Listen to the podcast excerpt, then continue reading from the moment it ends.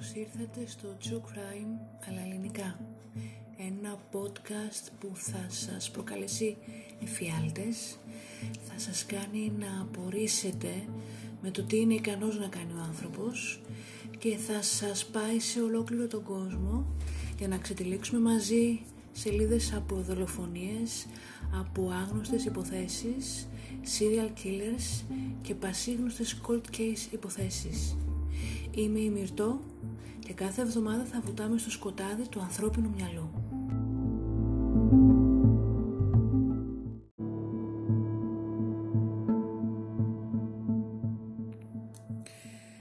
5 Απριλίου του 2011 διορώσει ο Άρτιομ Ανούφριεφ γεννημένος το 92 και ο Νικίτα Λίτκιν γεννημένος το 93 γνωστοί και ως η μανιακοί της Ακαδημίας, συλλαμβάνονται για έξι δολοφονίες και επιθέσεις εναντίον κατοίκων στην πόλη Ακαντεμγκόροντοκ στο Ιρκούτσκ της Ρωσίας. Οι επιθέσεις, οι οποίες περιλάμβαναν σφυριά και μαχαίρια, ξεκίνησαν τον Δεκέμβριο του 2010 και οι δύο συνελήφθησαν μετά από ένα βίντεο που παραδόθηκε από τον θείο του Λίτκιν στην αστυνομία το οποίο έδειχνε ένα γυναικείο σώμα ακροτριασμένο από μαχαίρι. Ο θείος του Λίτκιν είχε ήδη τις υποψίες του και αποφάσισε να δώσει το βίντεο στην αστυνομία. Μία ψυχιατρική εξέταση τους βρήκε υγιείς και οι ίδιοι είπαν στους γιατρούς ότι επέλεξαν αδύναμα άτομα ως θύματά τους. Στις 2 Απριλίου του 2013 ο Ανούφριεφ καταδικάστηκε σε ισόβια κάθριξη και ο Λίτκιν σε ποινή φυλάκισης 24 ετών. Σύμφωνα με δημοσιεύματα των μέσων ενημέρωσης, οι νέοι επηρεάστηκαν για τις δολοφονίες αφού έμαθαν για τους μανιακούς του Νιοπροπρετσκόφτ στο διαδίκτυο ή αλλιώς γνωστοί ως οι διάβολοι της Ουκρανίας. Οι διάβολοι της Ουκρανίας μπορεί να μην σας ακούγονται γνωστοί ως όνομα, όμως σίγουρα θα έχετε δει την φωτογραφία των δύο αυτών νεαρών, του Ίγκορ και του Βίκτορ, σε ένα χιονισμένο τοπίο μπροστά από ένα δέντρο. Μπροστά από ένα δέντρο από το οποίο κρέμεται ένα νεκρό σκυλί, το οποίο έχουν οι ίδιοι μόλις σκοτώσει. Καθώς και θα έχετε ακουστά το γνωστό ανατριχιαστικό βίντεο που κυκλοφόρησε στο ίντερνετ το 2008 και είναι κάτι που ποτέ, μα ποτέ δεν θα πρέπει να ψάξετε να δείτε. Αυτοί οι δύο 19χρονοι νεαροί θα μετατρέψουν μόλις σε 21 ημέρες την τρίτη μεγαλύτερη πόλη της Ουκρανίας, το Νιεπροπετρόφσκ, που τώρα ονομάζεται Νίπρο και βρίσκεται κοντά στον ποταμό Δνίπερο, σε μια πόλη γεμάτη θάνατο και τρόμο.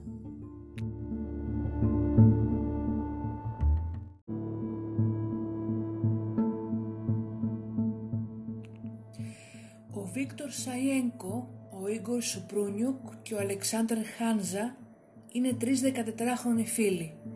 Ο Βίκτορ με τον Ίγκορ μάλιστα είναι κολλητοί από τα 7 τους και οι τρεις πάνε μαζί στο ίδιο σχολείο και κάνουν ό,τι κάνουν οι νέοι της ηλικίας τους. Κομπιούτερ, ίντερνετ και βόλτες. Ο Βίκτορ και ο Ίγκορ είναι παιδιά από καλές οικογένειες με κάποια οικονομική άνεση. Μάλιστα ο πατέρας του ενός είναι πιλότος προσωπικός του μελλοντικού πρωθυπουργού της Ουκρανίας. Ο Αλεξάνδερ είναι από μια φτωχή μονογονεϊκή οικογένεια καθώς ο πατέρας του πέθανε όταν ήταν πολύ μικρός. Στην ηλικία των 14 τα τρία αυτά παιδιά θα βρουν κάποιο κοινό έδαφος. Οι φόβοι τους. Ο Ίγκορ και ο Βίκτορ φοβούνται τα ύψη και φοβούνται επίσης ότι κάποια στιγμή θα πέσουν θύματα στους εκφοβιστές τους καθώς δεχόντουσαν bullying στο σχολείο τους. Ο Ίγκορ ήθελε να απαλλαγεί από τους φόβους του και ρώταγε τον Βίκτορ τι μπορεί να κάνει για να μην φοβάται πια. Η ιδέα του οδήγησε τα αγόρια να βγουν στο μπαλκόνι του διαμερίσματος του ενός που ήταν στον 14ο όροφο και και να κρεματοστούν από το κυκλίδωμα για πολλές ώρες. Αυτό φαίνεται να είχε θετική επίδραση στον φόβο τους και τα ύψη, καθώς πλέον δεν φοβόταν κανένας. Ο Αλεξάνδερ φαίνεται πως ήταν ο πιο φοβητσιάρης της παρέας, καθώς είχε φοβία με το αίμα και μάλιστα είχε αρνηθεί να κάνει μπάνιο στο ίδιο του το γατάκι, φοβούμενος ότι θα το κάψει, θα του κάνει κακό.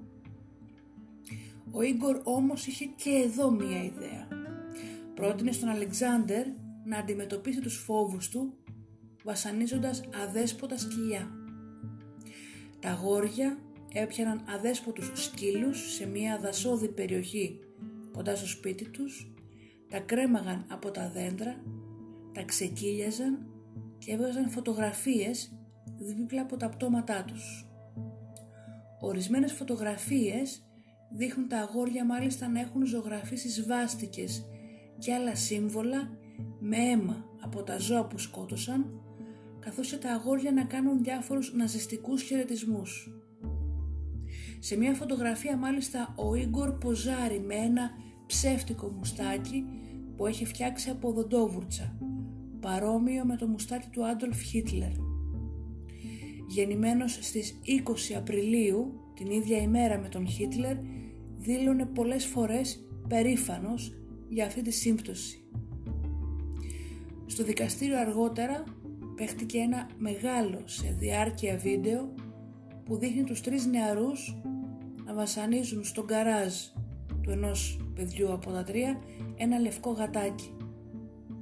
Οι νεαροί είχαν φτιάξει ένα σταυρό από ξύλινες ανίδες, κάρφωσαν εκεί το γατάκι, στη συνέχεια το πυροβόλησαν και μετά τοποθέτησαν αφρό και κόλλα στο στόμα του για να μην ακούγεται. Όταν τα αγόρια θα γίνουν 17 ετών, ο Ίγκορ θα χτυπήσει ένα παιδί από τη γειτονιά του και θα κλέψει το ποδήλατό του, το οποίο στη συνέχεια θα πουλήσει στον Βίκτορ. Και τα δύο αγόρια συνελήφθησαν, αλλά λόγω του ότι ήταν ανήλικοι δεν πήγαν στην φυλακή. Αφού τελείωσαν το γυμνάσιο, ο Αλεξάνδερ έκανε διάφορες δουλειές του ποδαριού. Ανάμεσα σε αυτές σεφ ζαχαροπλαστικής και εργάτες οικοδομών. Ο Βίκτορ σπούδαζε μεταλλουργία σε μια σχολή και δούλευε part-time ως φύλακας ασφαλείας. Ενώ ο Ίγκορ ήταν άνεργος, αλλά έβγαζε τα προς το ζήν, οδηγώντας το πράσινο νταεγού Λάνος που του είχαν χαρίσει οι γονείς του ως ταξί χωρίς άδεια. Σύμφωνα με μαρτυρίες και καταθέσεις, το αυτοκίνητο ταξί ήταν αυτό που πολύ συχνά θα χρησιμοποιήσουν στους φόνους. Μερικούς μήνες πριν αρχίσουν οι δολοφονίες στην πόλη, ο Ίγκορ με την βοήθεια του Βίκτορ και του Αλεξάνδερ αρχίζει να μαζεύει επιβάτες με το ταξί του και να τους ληστεύει. Ορισμένα θύματα τους μάλιστα ήταν αρχικά πελάτες τους στο ταξί. Σύμφωνα με πληροφορίες, ο Αλεξάνδερ αρχικά συμμετείχε στην ληστεία δύο αντρών και μιας γυναίκας και μόλις έμαθε τα επόμενα σχέδια των δύο άλλων φίλων του αρνήθηκε να συμμετάσχει και έκοψε κάθε επαφή μαζί τους. Οι πρώτες δύο δολοφονίες έγιναν στις 25 Ιουνίου του 2007. Το πρώτο θύμα, μια 33χρονη γυναίκα, η Εκατερίνα Ιλτσένκο, η οποία γύρναγε με τα πόδια στο σπίτι της μετά από μία επίσκεψη σε μια φίλη της.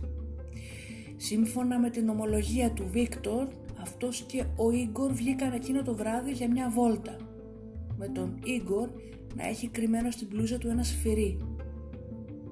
Καθώς η Εκατερίνα περπατούσε στον δρόμο, περνάει μπροστά από τα δύο αγόρια και μόλις τους προσπερνάει, ο Ίγκορ γυρνάει απότομα και την χτυπάει στο με το σφυρί στο πλάι του κεφαλιού. Η Εκατερίνα πέφτει εμόφερτη στην άσφαλτο και αφήνει κατευθείαν την τελευταία της πνοή. Το πτώμα της θα το βρει η ίδια η μητέρα της στις 5 το πρωί, όταν μετά από ένα άσχημο συνέστημα που είχε, ξύπνησε, είδε πως η κόρη της δεν είχε γυρίσει και αποφάσισε να βγει έξω στην γειτονιά για να την ψάξει. Μέσα σε μία μόνο ώρα από τον πρώτο φόνο, οι δύο νεαροί ήταν έτοιμοι να επιτεθούν στο επόμενο θύμα τους, τον άστεγο Ρωμάν Τατάρεβιτς, ο οποίος καθότι μεθυσμένος είχε ξαπλώσει και κοιμόταν σε ένα παγκάκι, κοντά μάλιστα στο μέρος όπου είχε δολοφονηθεί νωρίτερα η Εκατερίνα. Οι δύο νεαροί διέλυσαν το κρανίο του Ρόμαν μετά από πολλαπλά χτυπήματα με το σφυρί, καθιστώντας τον έτσι μη αναγνωρίσιμο. Η ηρωνία της υπόθεσης, το παγκάκι όπου κοιμόταν ο άστεγος Ρόμαν βρισκόταν ακριβώς απέναντι από το γραφείο του τοπικού εισαγγελέα. 1η Ιουλίου τώρα του 2007 δύο ακόμη θύματα, η Γευγένια Γκριτσένκο και ο Νικολάης Σερτσούκ, βρέθηκαν δολοφονημένοι στην κοντινή πόλη Νοβομόσκοφσκ. Λίγες ακόμα ημέρες μετά, 6 Ιουλίου του 2007, τρεις άνθρωποι δολοφονήθηκαν στην πόλη του Νιεπροπετρόφσκ. Το πρώτο θύμα της ημέρας ήταν ο Έγκορ Μετσολόβντα, ένας στρατιωτικός που πρόσφατα απολύθηκε από τον στρατό και ο οποίος γύρναγε σπίτι του μετά από νυχτερινή έξοδο σε ένα κλαμπ. Η μητέρα του βρήκε το πτώμα του την επόμενη ημέρα το πρωί δίπλα από την πολυκατοικία τους. Το επόμενο θύμα η Γελένα Σραμ, νυχτερινή φρουρός 28 ετών σε ένα εργοστάσιο, δολοφονήθηκε σε μια κοντινή οδό. Σύμφωνα με την μαγνητοσκοπημένη ομολογία του Βίκτορ, καθώς η Γελένα περπατούσε προς τους δύο νεαρούς, ο Ίγκορ την χτύπησε κατά πρόσωπο με το σφυρί που είχε κρύψει κάτω από το πουκάμισό του και συνέχιζε να την χτυπάει με δύναμη έως ότου η κοπέλα πέσει κάτω. Οι δύο νεαροί βρίσκοντας μια τσάντα που είχε 28χρονη ήλπιζαν να είχε μέσα πράγματα αξίας, όμως ήταν απλά γεμάτη με ρούχα της Γελένα. Ρούχα τα οποία χρησιμοποίησαν για να καθαρίσουν το σφυρί από, το, από τα αίματα της ίδιας της κοπέλας, εξαφανίζοντας μετά την τσάντα. Το επόμενο θύμα, λίγο αργότερα, ήταν η Βαλεντίνα Χάντζα, καμία σχέση με τον τρίτο της παρέας τον Αλεξάνδρ Χάντζα, μητέρα τριών παιδιών, παντρεμένη με έναν άνδρα με αναπηρία. Μία ημέρα μετά, 7 Ιουλίου του 2007, δύο αγόρια 14 ετών από την γειτονική πόλη Πιτχορόντνε δέχθηκαν επίθεση από τους δύο από τον Ίγκο και τον Βίκτορ καθώς πήγαιναν για ψάρεμα. Οι δύο 19χρονοι, ο καθένας στις αντικριστές άκρες του δρόμου, επιτίθονται στα δύο παιδιά με σφυρί και μεταλλικούς σωλήνες μόλις αυτά περάσουν από μπροστά τους. Ένα από τα δύο παιδιά, ο Αντρέης Σίντιουκ, θα πέσει νεκρός με διαλυμένο κρανίο, όμως το άλλο παιδί, ο Βαντίμ Λιάκχοφ, θα καταφέρει να ξεφύγει. Οργισμένος, ο Ίγκορ θα φωνάξει στον Βίκτορ δίνοντας την εντολή να πάει να βρει τον Βάντιμ και να τον σκοτώσει για να μην μείνει κανένας μάρτυρας. Ο Βάντιμ όμως θα καταφέρει να ξεφύγει αφού είχε χωθεί και είχε κρυφτεί βαθιά μέσα στο δάσος. Μερικές μέρες αργότερα στις 12 Ιουλίου θα γίνει η ενδέκατη σε σειρά δολοφονία των δύο μανιακών με θύμα τον 48χρονο Σέργια Γιατζένκο ο οποίος μετά από μια πρόσφατη επέμβαση που έκανε στον λαιμό του για καρκίνο θα εξαφανιστεί ενώ οδηγούσε τη μοτοσυκλέτα του. Το κακοποιημένο σώμα του θα βρεθεί τέσσερις ημέρες αργότερα με σημάδια άγριας επίθεσης ορατά ακόμη και μετά από τέσσερις μέρες εκτεθειμένος στη ζέση του καλοκαιριού και στα έντομα. Η συγκεκριμένη δολοφονία θα προκαλέσει σοκ και τρόμο σε όλο τον κόσμο καθώς η βιαιότητά της θα αποτυπωθεί για πάντα στην κάμερα ενός κινητού τηλεφώνου. Κάτι που θα εξετάσουμε λίγο πιο κάτω. 14 Ιουλίου τώρα του 2007 η 45χρονη Ναταλία Μαμαρχούκ οδηγούσε το σκούτερ της στο κοντινό χωριό Ντιόβκα. Καθώς περνούσε από μια δασόδη περιοχή, δύο άντρες την πλησίασαν και την έριξαν από το σκούτερ. Στη συνέχεια την ξυλοκόπησαν μέχρι θανάτου με ένα σφυρί και έφυγαν από τη σκηνή του εγκλήματος με το ίδιο σκούτερ της. Κάτοικοι της περιοχής είδαν από απόσταση την δολοφονία, ξεκίνησαν να κυνηγήσουν τους δύο νεαρούς, αλλά στη συνέχεια έχασαν τα ίχνη τους. Ακολούθησαν 12 ακόμη δολοφονίες, συχνά με πολλά πτώματα να ανακαλύπτονται μέσα στην ίδια ημέρα. Πέραν των άλλων δολοφονιών, κάθε μέρα από τις 14 έως και τις 16 Ιουλίου πολίτες θα βρίσκουν θύματα πολτοποιημένα μέσα σε μια τεράστια λίμνη αίματος. Θύματα τα οποία φαινόταν πως επιλέχθηκαν τυχαία. Πολλά ήταν ευάλωτα σε επιθέσεις καθώς ήταν παιδιά, ηλικιωμένοι, άστιγοι, ακόμα και άτομα υπό την επίρρεια αλκοόλ. Τα περισσότερα από αυτά σκοτώθηκαν με αμβλή αντικείμενο όπως σφυρί ή μεταλλική ράβδο, με τα περισσότερα χτυπήματα είναι στα πρόσωπά τους, αφήνοντάς τα έτσι μη αναγνωρίσιμα. Πολλά θύματα ακροτηριάστηκαν και βασανίστηκαν. Μάλιστα σε μερικά θύματα οι δύο δολοφόνοι έβγαλαν τα μάτια ενώ αυτά ήταν ακόμη ζωντανά.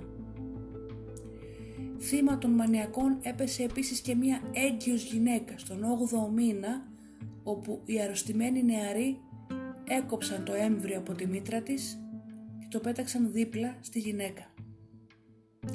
Κανένα θύμα δεν είχε σεξουαλική επίθεση.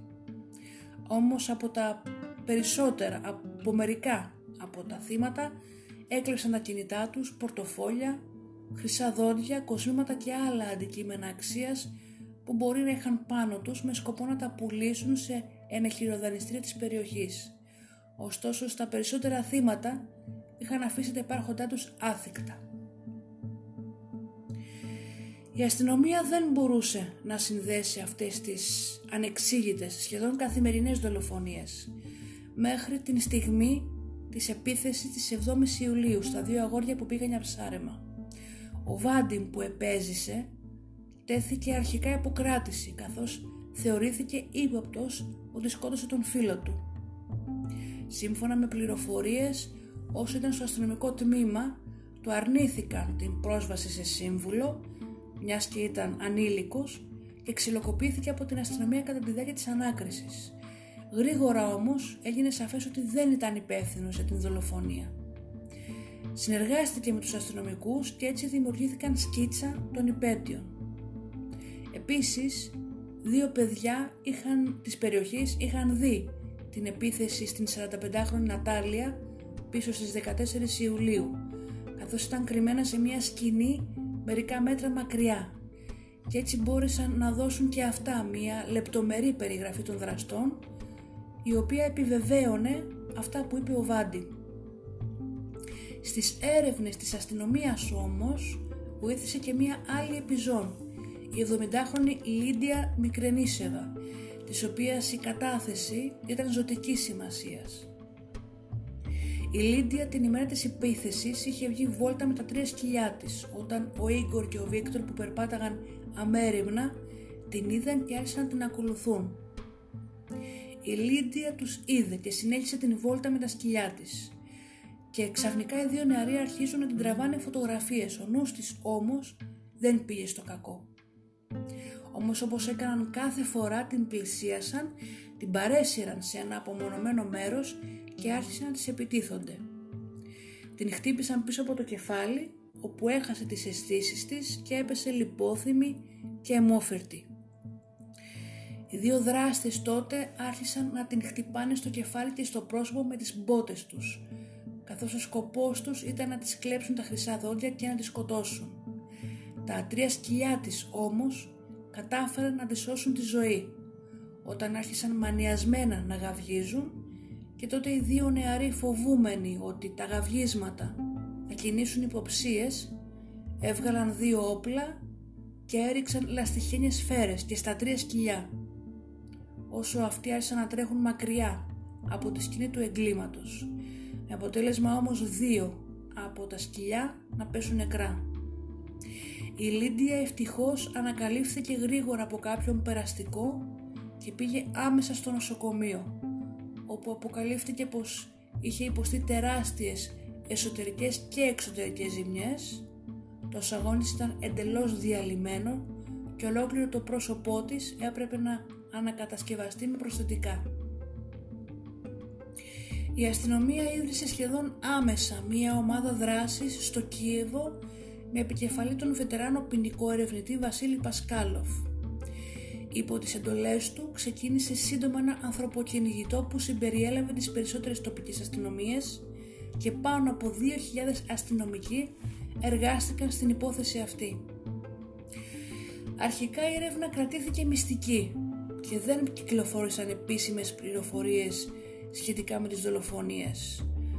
Αλλά και οι ντόπιοι δεν προειδοποιήθηκαν για πιθανές επιθέσεις ή δεν τους δόθηκαν περιγραφές των υπόπτων. Ωστόσο, οι φήμες που κυκλοφορούσαν για τις επιθέσεις κράτησαν το μεγαλύτερο μέρος του τοπικού πληθυσμού κλειδωμένους μέσα στα σπίτια τους τη νύχτα. Στο τέλος οι αστυνομικοί θα διανύμουν σκίτσα και λίστες των κλεμμένων αγαθών σε διάφορα τοπικά ενεχειροδανιστήρια και σύντομα αντικείμενα που κλάπηκαν από τα θύματα άρχισαν να εντοπίζονται σε ενεχειροδανιστήρια της περιοχής Λινίνσκι της πόλης.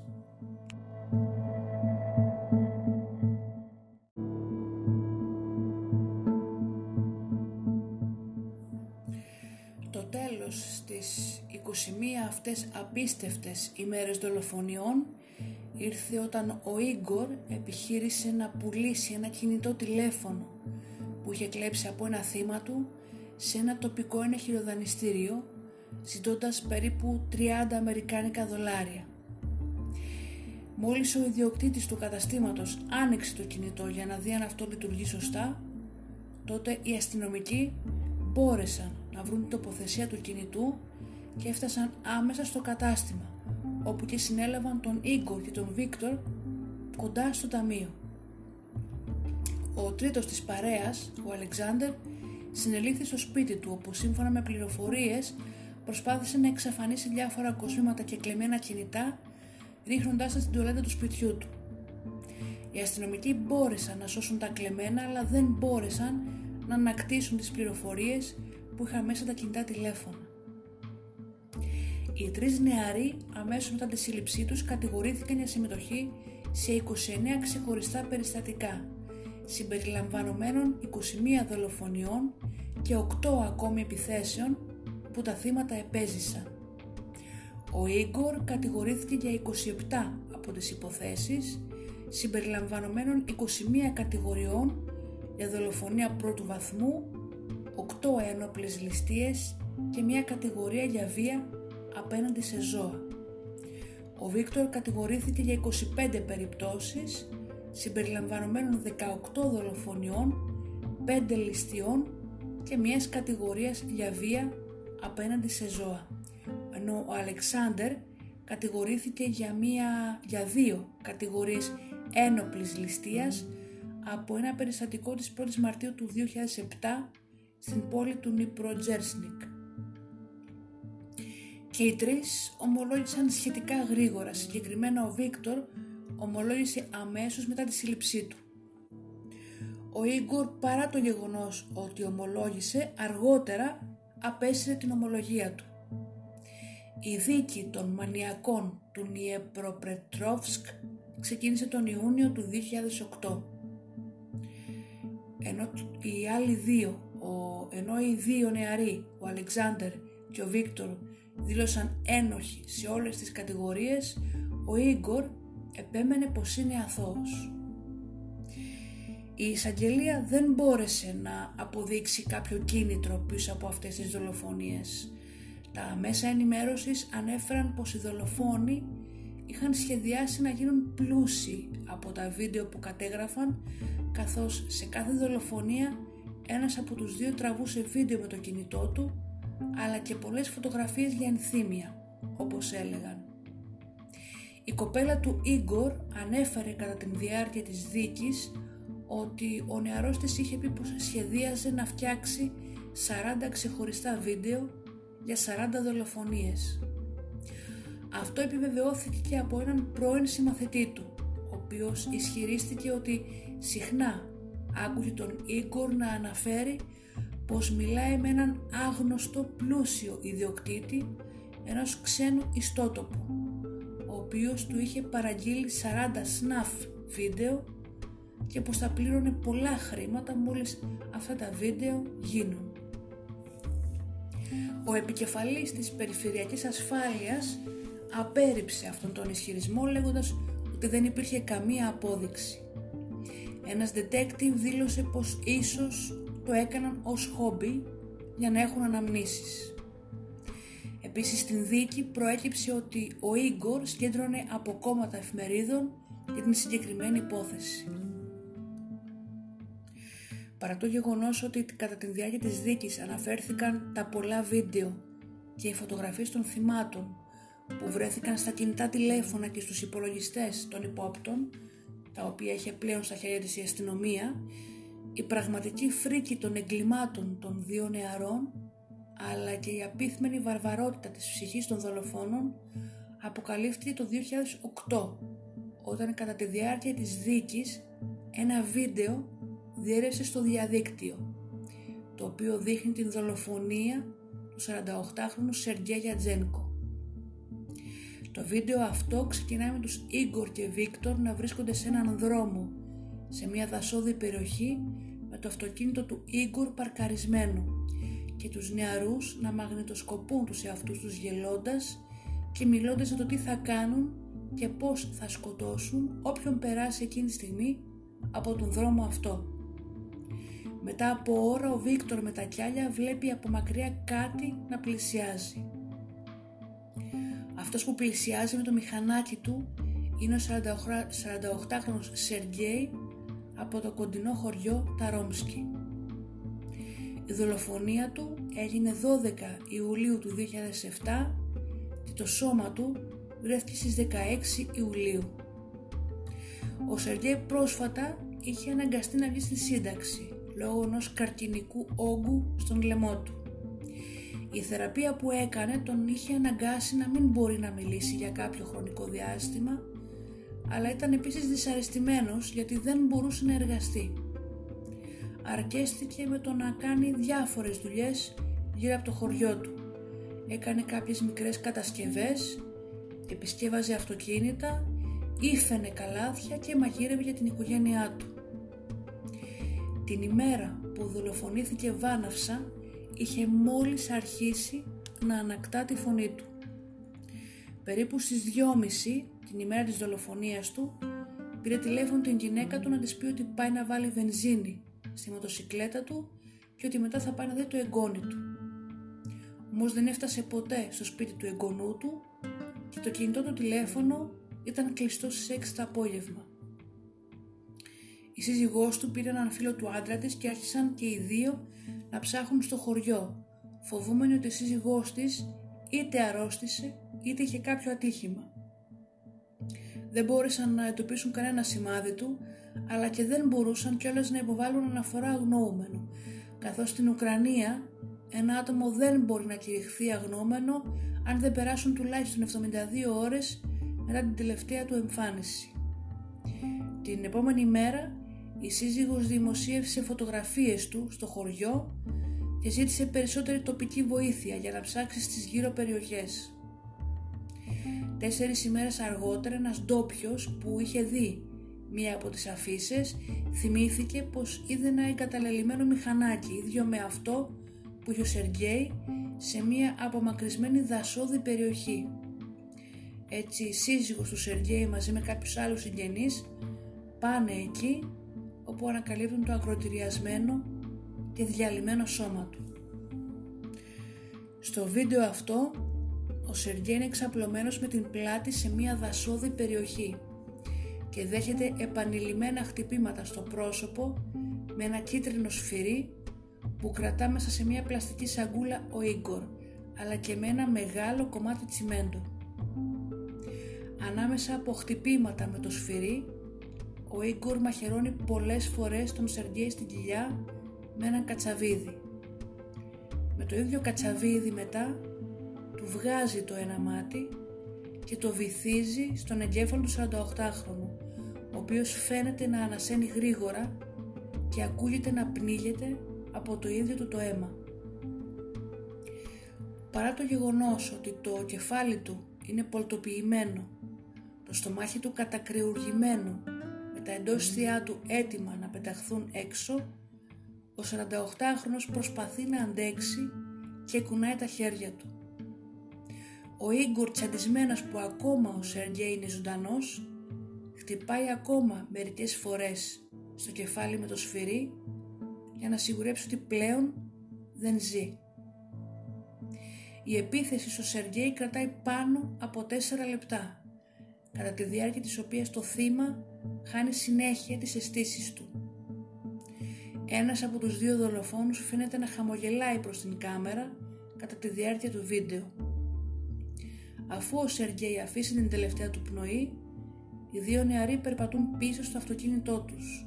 Συζητούν ήρεμα για την δολοφονία που μόλις έκαναν, εκφράζοντας μάλιστα την έκπληξή τους που το θύμα εξακολουθούσε να αναπνέει μετά από το γεγονός ότι έχασαν ένα, έχωσαν ένα κατσαβίδι στον εκτεθειμένο εγκέφαλό του.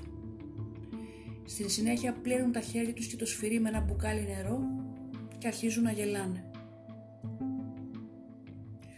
Το γεγονός ότι η δολοφονία του Σεργέη υπήρχε σε βίντεο ήταν άγνωστο στο κοινό μέχρι τις 29 Δεκάτου του 2008 όπου και το μη επεξεργασμένο βίντεο της δολοφονίας παρουσιάστηκε ως μέρος μιας μεγάλης παρουσίασης στοιχείων από την εισαγγελία κατά την διάρκεια της δίκης προκαλώντας έτσι σοκ σε όλους τους παρευρισκόμενους. Το δικαστήριο μετά το σοκ συμφώνησε με την εισαγγελία ότι το βίντεο ήταν γνήσιο, ότι έδειχνε τον Ίγκορ να επιτίθεται στο θύμα και έδειχνε τον Βίκτορ πίσω από την κάμερα. Η υπεράσπιση των δύο νεαρών μάταια προσπαθούσε να υποστηρίξει πως το βίντεο ήταν ψεύτικο, πως δημιουργήθηκε με special effect, κάτι που το πιστεύουν μέχρι και τώρα οι οικογένειες των δύο δολοφόνων και πως οι δύο νεαροί είναι αθώοι. Το βίντεο που δείχνει την δολοφονία του Σεργέη διέρευσε σε μία Gore ιστοσελίδα που εδρεύει στην Αμερική και έκτοτε έχει μείνει στην ιστορία ως μία μαύρη σελίδα του ίντερνετ. 11 Φεβρουαρίου του 2009 και το δικαστήριο του Νιπροπετρόφσκ κρίνει τον Ίγκορ Σαϊένκο και τον Βίκτορ Σουπρούνιουκ ένοχους για προμελετημένη δολοφονία. Τους καταδικάζει σε ισόβια κάθριξη. Ο Ίγκορ κρίθηκε ένοχος για 21 δολοφονίες, ενώ ο Βίκτορ για 18. Έλαβαν επίσης ποινή 15 ετών έκαστος αφού κρίθηκαν ένοχοι για ληστείες. Ο Αλεξάνδρου ο οποίος δεν συμμετείχε στις δολοφονίες κρίθηκε ένοχος για ληστεία και καταδικάστηκε σε 9 χρόνια φυλάκισης. Οι Ίγκορ και Βίκτορ κρίθηκαν επίσης ένοχοι για τις κατηγορίες για βία στα ζώα. Ο Αλεξάνδερ είπε για τους άλλους δύο αν ήξερα τις φρεκαλαιότητες που μπορούσαν να διαπράξουν δεν θα τους πλησίαζα ούτε με την απειλή όπλου. 5 Δεκάτου του 2009 οι δύο νεαροί κατέθεσαν εφέσεις για τις ποινές τους εφέσεις οι οποίες απορρίφθηκαν στις 24 Νοεμβρίου του 2009. Ο Αλεξάνδρα αποφυλακίστηκε τον Απρίλιο του 19 εκτίοντας ολόκληρη την ποινή του και τώρα είναι παντρεμένος με δύο παιδιά. Στις 2 Οκτώου του 2010 το χιλιανό τηλεοπτικό κανάλι Μέγκα δημοσίευσε ένα ντοκιμαντέρ σχετικά με την υπόθεση. Ο δημοσιογράφος Μισέλε Κανάλε πήγε στην πόλη του Νιπροπετρόφσκ και πήρε συνεντεύξεις από μια σειρά ατόμων που συμμετείχαν στην υπόθεση. Οι γονείς των δύο νεαρών υποστήριξαν την αθωότητα των παιδιών τους, ενώ οι detective που εμπλέκονταν μίλησαν για την υπόθεση και επανέλαβαν πως δεν πιστεύουν την θεωρία ότι τα βίντεο αυτά είχαν γυριστεί ως ταινίες σναφ για να πουληθούν στο εξωτερικό. Το ντοκιμαντέρ παρουσίασε πολλές φωτογραφίες αλλά και βίντεο από την υπόθεση. Από μία ανώνυμη πηγή μάλιστα, οι συντελεστές του ντοκιμαντέρ έλαβαν μία μακρύτερη σε διάρκεια και μία επεξεργασμένη έκδοση του βίντεο που δείχνει ολόκληρη την δολοφονία του Σεργέη. Τα παιδιά του 48χρονου μάλιστα κλήθηκαν να συμμετάσχουν στο ντοκιματέρ αλλά αρνήθηκαν. Σύμφωνα με την αστυνομία και με άλλες δηλώσεις υπάρχουν τουλάχιστον 5 ακόμη βίντεο με δολοφονίες. Το ντοκιμαντέρ έδειξε επίσης σύντομα αποσπάσματα από ένα πεντάλεπτο βίντεο από την δολοφονία ενός άλλου θύματος των μανιακών. Σε ένα σημείο οι δολοφόνοι σχολιάζουν ότι ο άντρας έχει ένα χρυσό δόντι. Ο άντρας, ο άγνωστος αυτός άντρας σκοτώθηκε με χτυπήματα στο κεφάλι και με ένα μαχαίρι. Με μερικά από τα προσωπικά του αντικείμενα τα παίρνουν οι δύο νεαροί ως τρόπεα. Επίσης στο ντοκιμαντέρ παίχτηκε μια βιντεοσκοπημένη ομολογία του Βίκτορ στο οποίο παραδέχεται ότι η ληστεία ήταν κίνητρο για μερικές από τις δολοφονίες. Εμφανίστηκε επίσης ένα βίντεο του Αλεξάνδερ με το πρόσωπό του γεμάτο μόλοπες μετά από φερόμενο ξυλοδαρμό από την αστυνομία. Ο δημοσιογράφος επιχείρησε να πάρει συνέντευξη με τους δολοφόνους μέσα από τη φυλακή, αλλά οι αρχές της Ουκρανίας αρνήθηκαν. Εξετάστηκε μια σειρά από κίνητρα για τις δολοφονίες και κατέληξαν στο συμπέρασμα ότι παρά την απόφαση του δικαστηρίου εξακολουθούν να υπάρχουν αναπάντητα ερωτηματικά σχετικά με την υπόθεση.